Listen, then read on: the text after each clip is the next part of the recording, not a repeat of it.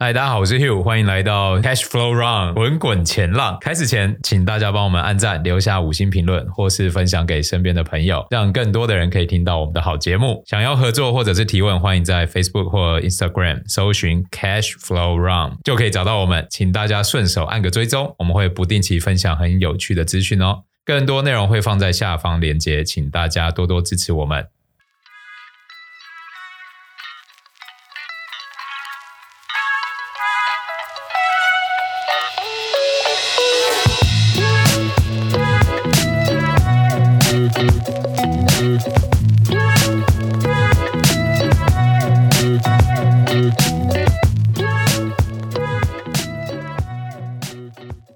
嗨，我是 Dennis，欢迎来到 Cash Flow Run 滚滚前浪。那今天呢，Abby 有事在忙，我来代班主持人。今天邀请到来宾是 Chris。Hello，大家好。Chris 刚从日本玩一个礼拜回来，怎么样？好玩吗？好玩。有去哪里？有去那个浅草啊，就整个东京，还有像富士山跟箱根，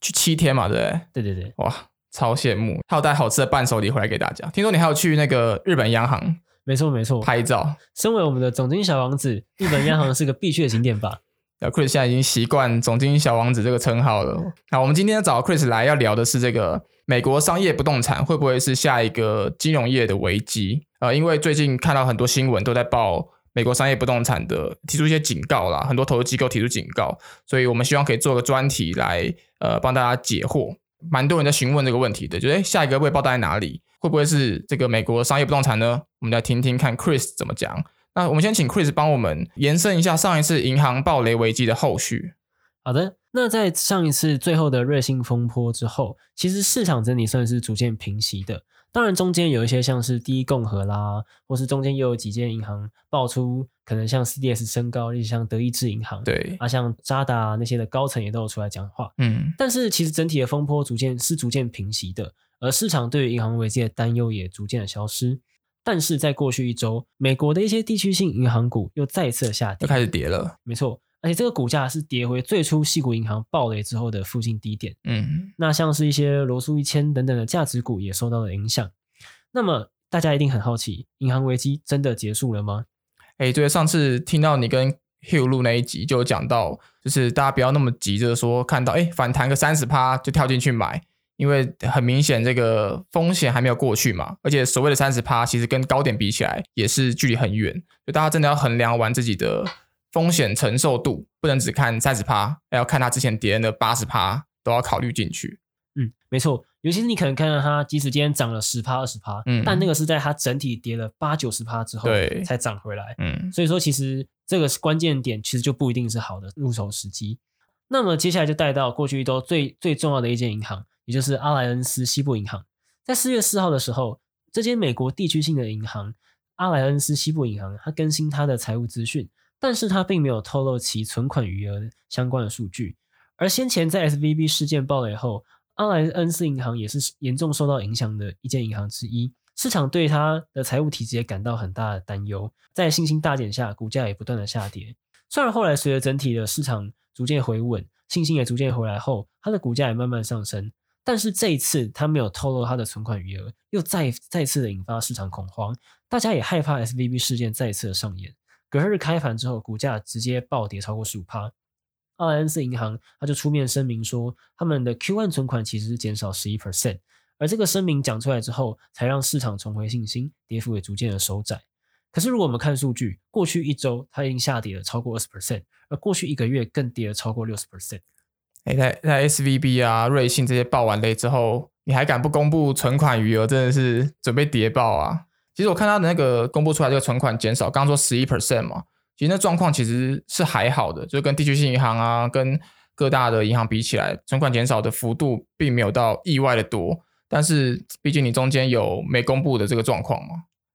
没错，他们公布的数据之中可以看到，在截至三月三十一日，他们受到保护的存款占总存款六十八 percent，也比先前公布的五十五 percent 还高蛮多的。而且另外，他们的流动性水平能够覆盖一百四十 percent 的健康未投保存款，所以其实他们整体的资产状况是良好的，投资人也不必过度担心。听起来好像不错。对，但即使他们宣称这些资产啦、流动性啦都没有问题的时候，往往就是发生挤兑跟问题的前兆，就是因为他们没有公布这个存款。因为市场现在大家也非常的恐慌，嗯，而是大家最容易追踪的数据是什么？就是这些银行的存款动态。对，所以一旦他们没有公布，就很容易成为那个被关注的焦点。对，大家抓着一个数据不放啊，没错，然后就会造成像这一次阿莱恩斯西部银行的问题。嗯，在这个环境下，联准会也下来救市啦。啊，为什么？然后大政府也下来保证啦。为什么在这个监管下还会发生暴雷？这点我们可以从 J.P. Morgan CEO Jamie Dimon 的股东信中可以看出。他们在四月四号周二的时候写给了股东信中可以看到，他们指出当前的监管规定会间接鼓励银行大量购买政府债券，而且联准会对于银行的压力测试也存在严重的缺陷，才会导致 S V P 或是瑞信等等的问题一再的发生。那这个问题是什么呢？首先是因为他们的相关规定会鼓励这些银行持有美债的投资组合，而监管机构认为这些投组具有高度流动性，且资本要求非常的低。但是在过去一年快速升息下，美债价格大幅的下跌，因此银行也出现了大量账面亏损，所以最终在恐慌下就形成了挤兑。而另外的话是刚刚提到的压力测试，这个压力测试其实它是一个设定好的情境，这个是很早以前就设定的，他们并没有把更高的利率水准纳入其中的考虑，所以在过去一年整体的终端利率就是不断的持续的上调，而系统性的风险也不断的升高。最后最重要的。就是他们的资产，这个压力测试是只有资产达到两千五百亿美元的才需要进行这个压力测试。因此，先前爆雷的 SVB 和 Signature 皆没有受到这个最严格的监管措施管制。简单的说呢，就是这个美联储当初完全没有想到，就像之前我们说，美联储没有预期到高通膨的到来，那他们其实升息也是过晚开始升息嘛。等于说，他们其实，在以前低利率时代是完全没有把这个情境纳入考量的。然后再来就是，为什么都中小型银行出问题，就是因为中小型银行根本就没有受到足够好的压力测试嘛，才会造成这次的银行的暴雷事件。没错。那回到最开始的问题，目前的银行危机真的结束了吗？那我们要探讨这个问题，我们可以从银行的资产端来讨论。这些欧美银行他们在面对这些突发危机的时候，除了本身的负债端的可能存款流失啦，或是挤兑以外，其实他们资产端还有利润端这两边在当前强力紧缩的环境下，也持续受到了挑战。首先，资产端的部分是它的这些资产价值持续的缩水，而在当前经济逐渐走向衰退的环境下，他们的盈利能力也逐渐的下降。因此，在风暴发生的时候，他们也就没有足够的抵御能力来面对这些问题。基本上算是坏上加坏啦，就是。一升息之后，你持有的资产价值缩水，然后你的盈利能力也缩水，然后再来就是呢，你的用户、你的客户也很需要钱，你的存款也缩水，然后全部的都缩水的时候，三个加起来就是直接爆炸。然后请 Chris 帮我们介绍一下美国的银行主要持有哪些资产，我们从这个方向应该可以看出下一个出问题的可能会在哪里。好，那么美国商业银行所持有的金融资产大概是二十兆美元，而其中贷款占了五十六 percent，大概是十一兆。另外的话是证券占了二十七 percent，大约是五点三兆，而最后的话就是现金，大概占了九 percent，一点七兆美元。那么在刚刚提到的这个最高比例的贷款之中，又可以分成是像这些工商业贷款啦、住房贷款，然后消费贷款等等的。那这里面最重要的就是两个，一个是大概占了四分之一的住房贷款，另外一个也是差不多占了四分之一的商业地产贷款。哦，商业地产贷款就是我们今天的主角嘛？没错，刚刚提到的那个证券里面。大概有国债大概占了三成，而其他类的证券大概占了两成。那剩下来的话，就是一些政府支持的机构的地产抵押证券，某种 MBS。那既然我们刚刚讲完了这些资产的组成，接下来我们就可以把风险大致上分成是三类。那首先第一类就是由刚刚提到的债券受到利率环境所影响的利率风险。那再第二类就是刚刚提到的那个住房抵押贷款以及我们的商用抵押贷款的部分。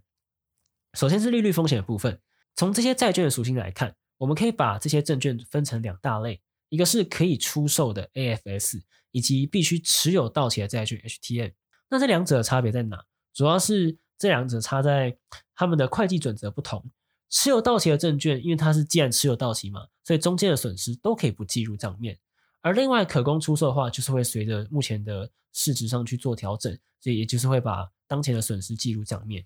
所以最容易突然暴雷的，应该是这个持有到期债券 HTM 嘛，因为它照理说它的那个未实现亏损是不会被大家看到的，就像 SVB 突然爆出它有一个很高的未实现损益这样子。没错，自二零零一年来看，政府为了要满足更严格资本市足的要求，这些美国商业银行他们持有到期的债券占全部的比例是明显增加的，从二零一一年 Q one 的一点七 percent 大幅上升至二零二二年 Q 四的十一点八 percent。而这些可供出售债券规模也从二零一一年 Q one 的十八点六 percent 下滑至二零二二年 Q 四的十三 percent。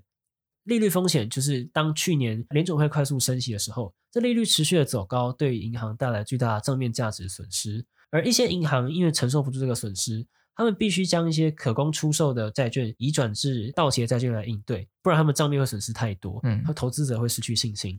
但是如果面临到像近期突发性的流动性危机的时候，他们就必须要提前抛售这些债券，而这些没有直接账面上的未实现损失，就会突然变成一个实质上的损失，也就是像 SVB 就是这样子暴雷。嗯，那刚刚是整个利率风险的部分。那当前因为联准会已经推出了在前几集节目中有提到的 BTFP 的政策，他们已经缓解了当前流动性危机。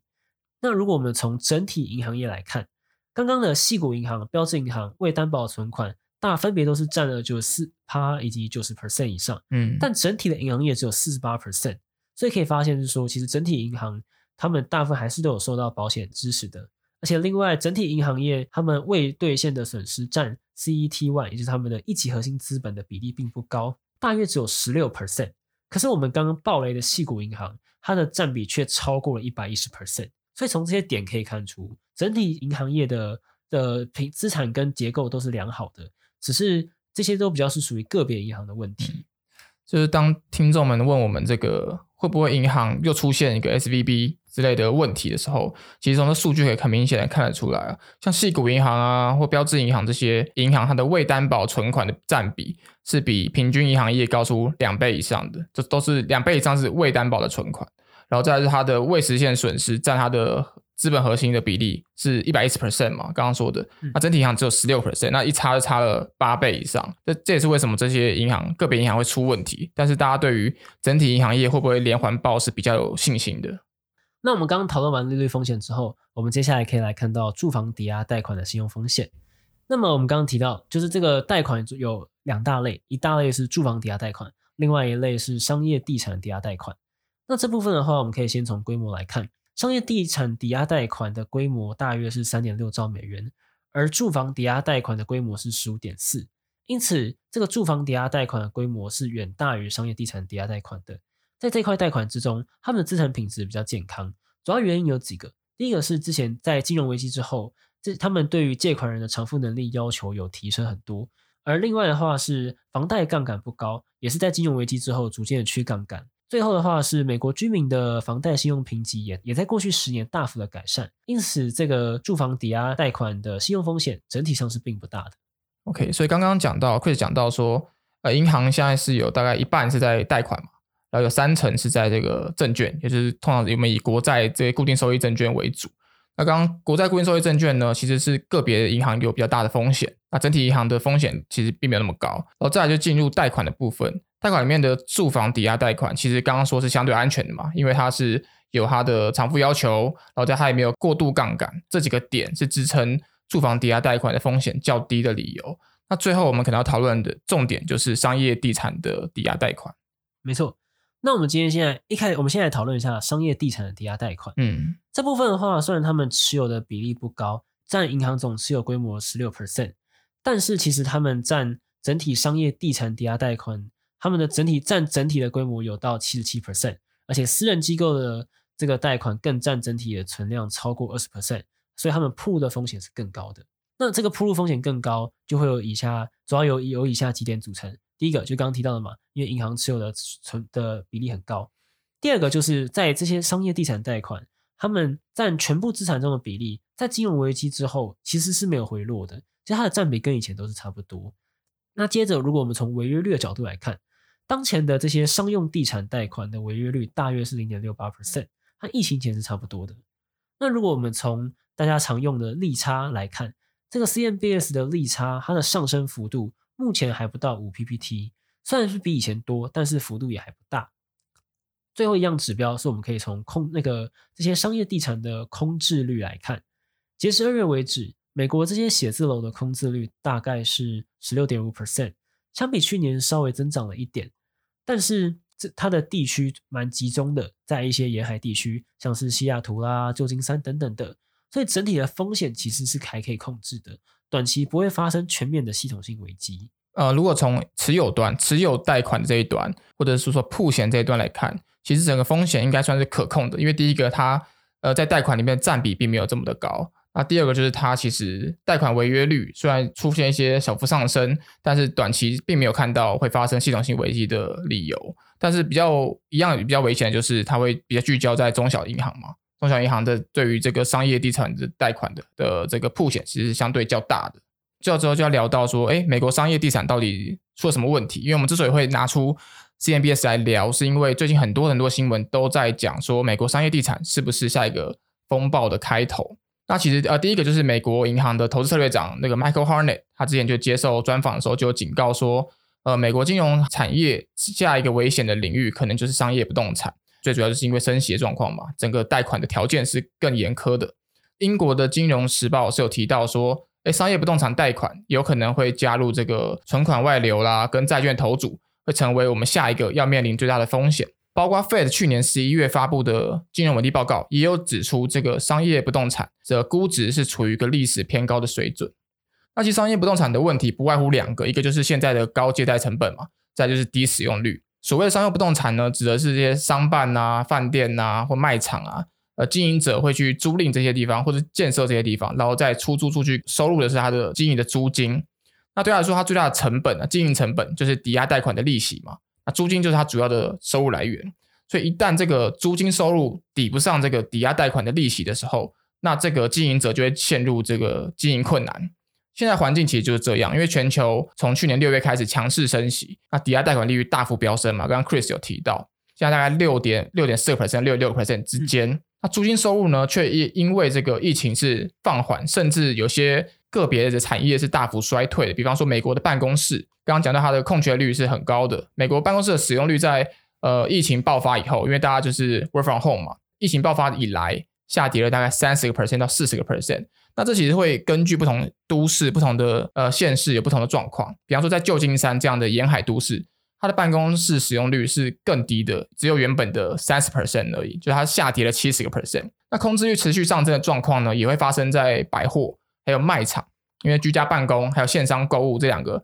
在疫情之后，这个生活形态转变得非常非常的快，就让这些商用不动产在疫情后的租金收入是远远不如预期的。在今年预期明年的这个租金收入，就是最新一份报告显示，可能是只有大概一个 percent 到两 percent 成长而已。那一旦这些商业不动产的经营陷入困难，那很明显就是贷款就可能会违约嘛，贷款违约率变高。根据 TRAP 的数据显示，今年二月就是商业地产的抵押贷款，就是我们刚刚在讲到 CMBS，它的整体违约率上升至三点一二个 percent。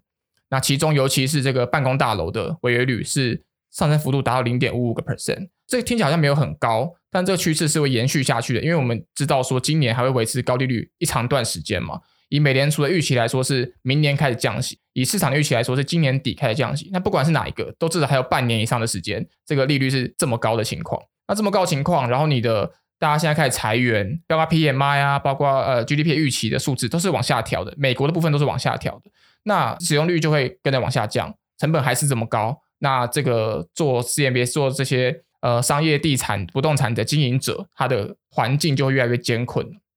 在二零二三年到二零二四年之间，预计会有一点一兆美元的商业抵押贷款到期。那到期之后，大家就必须要面对六点多个 percent 的抵押贷款利率，这个再融资成本居高不下的状况，就会让商业不动产的经营者非常非常的困难。那其实我们开始可以观察这个 REIT 的价格，不动产的行业在美股这一年来表现都是后段班，今年以来表现呢，只略胜于能源股，还有我们一直在讲的暴雷的金融股，就这样子而已。那最大的 REIT ETF VNQ，它在二零二一年年底的股价是到一百一十六元，现在只有八十二元，跌幅是刚好三十个 percent。这符合澳洲央行在呃昨天发布的这个金融稳定报告，它里面讲到商业不动产的投资信托估值从二零二一年年底触顶，然后之后一路下滑，大部分的跌幅都介于三十个 percent 到五十个 percent 之间，就可以看到这种对房地产，尤其商业不动产的悲观前景。是已经反映在 REITs 上面了。那我们上次聊到 REITs 的时候，其实 Chris 也在嘛，就是黑石那一集，推荐大家去听。就 Chris 那个报告的研究的那个内容是非常非常的完整的。那等一下呢，我们也会请 Chris 帮大家更新黑石的后续。那商业不动产贷款的这个风险，曝险最高的，其实大部分聚焦在美国地区性银行或者是中小型银行。那这个请 Chris 帮我们分析一下。美国大概目前是有四点五兆的美元，它是集中在一些未偿还的商业或是住宅贷款，那其中占其中整体规模大约四十 percent，约一点七兆美元。而另外的话，这些写字楼占商业的用的抵押贷款大约是二十 percent，大约是九千亿美元左右。而地区性银行则占了全美银行商业地产贷款六十五 percent。那根据先前 FDIC 的数据，小型和中型银行，也就是总资产小于两百五十亿美元的，大约占了总商业地产贷款大约八十 percent。嗯，尤其是在写字楼领域，它的地区和当地银行占据了整体贷款的六十二 percent。那在这个这么高占比的情况下，今年以及明年这两年之间，目前约会有一点一兆的美元债务会到期。而其中三十二趴由银行拥有，二十五趴就是刚刚提到的 CMBS。那如果我们今天按照它的种类来分的话，大概是写字楼在大概占了二十三 percent，而一般住宅则占了大约三十一 percent。那如果是从地区方面来看，这些地区性的银行，他们主要就是刚刚提到的集中在沿海地区，什么旧金山、西雅图等等的，他们这些的写字楼面临很大的压力。一部分就是刚提到，因为入住率低于疫情，因为疫情导致大家的入住率降低。没错。所以这时候大家就可以看到，有问题的都开始集中在这些地区性的银行，嗯，而且也特别出现在这些就是先前爆雷像是矽谷啦这一类的地区，对，就是甚至其实连纽约或是洛杉矶也出现一些相似的问题。因为我最近看报告，纽约特别被点名啊，因为它很多老旧的那些办公大楼，对，很有可能出现空置率大幅上升的状况。没错，哎，那我们这边看完了美国的商业不动产的状况，我们顺便看一下欧洲的商业不动产的状况。那欧洲的话，在去年 Q 四的时候，各国的房价季增率大概平均是下跌了一点五个 percent，是二零一五年以来第一次的下跌。而且在欧盟二十七个会员国之中，有十五个都有出现下跌的现象。嗯，最严重的就是丹麦和德国，分别季减了六点五 percent 和五 percent。哇，五 percent 蛮多的。但是欧洲央行跟美国有一个差别，是他们几乎还没来到升息终点，毕竟他们是很晚才开始升息。嗯，在。在先前三月份才刚升息两码，而且他们也指出未来仍会进一步上调利率。那这个会将会对整体的欧洲房市造成更大的压力。在 SVB 事件爆雷之后，就是未预预计未来的整体的信贷环境会逐渐的紧缩，而且贷款规模成长也会逐渐的放缓，使得 ECB 就对这个现象提出了警告。他们在四月三号的时候发布了一份报告，来呼吁要加强对商业地产基金的监管。由于过去十年之中，这些投资欧洲商业地产的基金，他们整体的净值成长两倍之多，目前已经超过了一兆欧元，使得整体的房地产基金跟整体的房地产市场是非常的紧密，甚至大到可以能会影响整体的金融稳定。那么这些这些资产本身有什么问题？最主要的就是他们的流动性很差，嗯，容易在现在可能像流动性出现危机的时候，变成要抛售其他的资产来换取流动性，而这些资产仍旧是僵固在这。另外，因为这些基金和房地产的连接很高，因此他们可以以很快的速度直接传导至房地产，进而去影响我们的实体经济。那我们从一些指数来看，像是 MSCI 欧洲房地产指数在三月的时候已经下跌了二十四个 percent，而另外像欧洲 Stocks 六百，他们的房产指数也在过去一年下跌超过四十 percent，嗯，市值蒸发了超过一千亿欧元。所以，如果未来的环境持续的紧缩，很有可能会出现大规模的暴跌。嗯，那么花旗就对此做了预测，目前西欧地区的房价预计会在明年底前进一步再下跌个二十到四十 percent，而相关类股的股价也都可能在这个期间内腰斩。说到这个基金的部分，上次我们提到黑石嘛，嗯、是不是我们也是不是这些准备了黑石的后续给大家？好，黑石是华尔街最大的商业地产业主黑石集团，他们底下有七百一十亿美元的规模的旗舰房地产投资信托基金，也就是叫 BREIT。他已经连续五个月去触发了客户的赎回上限。那他们在上个月三月的时候收到四十五亿美元的赎回请求，相较二月增加了十五 percent。但是他们也仅仅批准了大大概只有十五 percent 的请求，大约是六点六六亿美元。而当这些投资者对于美国或是欧洲商业地产的前景越来越悲观，这些地产的压力越来越大。嗯，黑石过去从去年底以来，赎回请求就是一直不断的升高。一月的时候还曾经创下五十三亿美元的高点，而他们最后也只批准了大约二十五 percent，也就是十三亿美元左右。对，上次讲周报的时候有提到，二月好像是三十几个 percent，而且他们有个规定，是他们单季上限，嗯，就是能赎回的比例是占整体资产净值的五 percent。嗯，所以在一二月连续都触发月度上限之后，其实三月能赎回的金额一定是越来越少的。这其实反映一个很很大的问题，就是呃，刚刚在欧洲那块也讲到，就是不动产的流动性跟，因为我们之前在现在在比较是之前呃国 SVB 爆出来的国债的长短互换的状况嘛。那现在到不动产的部分，有个很大的状况，就是很大的问题，就是不动产的流动性是跟国债比起来是远远不能比较的。那所以它一旦发生问题，发生流动性危机的时候，它价格的波动状况是比国债利率风险引发的状况还要更大很多很多的。没错。那我们刚刚讨论的是黑石的，就是投资者因为缺乏信心的赎回的部分。那么接下来就是讨论到他们的商业地产。在三月初的时候，黑石集团他们违约了一支价值五点三一亿欧元的芬兰商业地产抵押贷款的证券，引发了整体的市场对于美国本土的商业地产贷款以及相关的一些衍生品可能出现连锁风险的担忧。那像近期包含像是美银啦、高盛啦，或是 J P Morgan 等等的大行都接连的提出警告，这个商业地产是美国经济的目前一颗潜藏的未爆弹。而高盛的分析师甚至还在一份报告中指出，银行危机爆发之后，就是市场对于商业房地产的担忧是都是合理的。他们不仅要面临疫情后，就是对于这些房地产的不利因素，没错，就像刚刚提到的入住率下降啊、嗯、估值下降、暴雷危机之后的违约率可能上升，还有融资成本增加等等的，这些都意味着未来几个月甚至是几年，这些这些商用地产的基本面表现将更加的疲软。好，那我们做个简单的总结，就是到底这个这些地雷会不会扩散成金融危机？就回顾三月爆发的这个银行倒闭危机，那银行那时候是被迫实现长天期公债的亏损嘛？那详细过程呢，推荐大家回去听那个 SVB 跟瑞信那两集。那现在呢，问题就是银行手上也有很多 CMBS 的亏损是还没有浮上台面的。那重点就在于说是谁去持有这些商品，还有这个风险会不会扩散？那数据显示，过去几年参与 CMBS 业务最积极的就是我们刚刚讲到地区性银行，还有中小型银行。那摩根大通分析师就指出说，美国中小型银行刚刚讲到嘛，美国中小型银行占所谓这个商业不动产的贷款大概七十 percent，刚刚看到数据大概是七十到八十之间。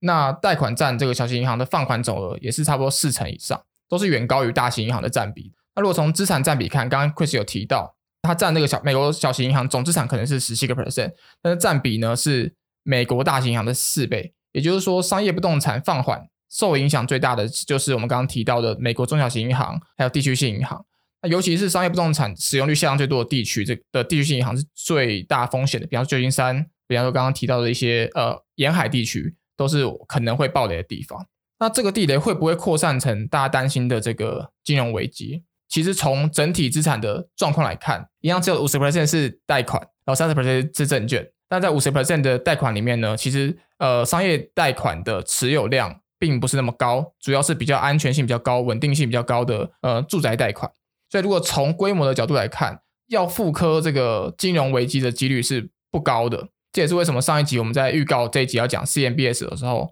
有说这可能是大概是一个中型的未爆弹。那但虽然不至于成为金融海啸，但是对银行业还有我们刚刚讲到很惨的房地产业都是很大的拖累。像上个月这个纽约社区银行去收购了刚刚讲的标志银行嘛，Signature Bank。他就收购他的三百九十亿美元的资产，那当时他就宣布要剔除这个房地产业务，就可以看出连美国的银行都正在避免去卷入商用不动产贷款的这个漩涡里面，所以希望大家在投资的时候也要多注意这方面的风险。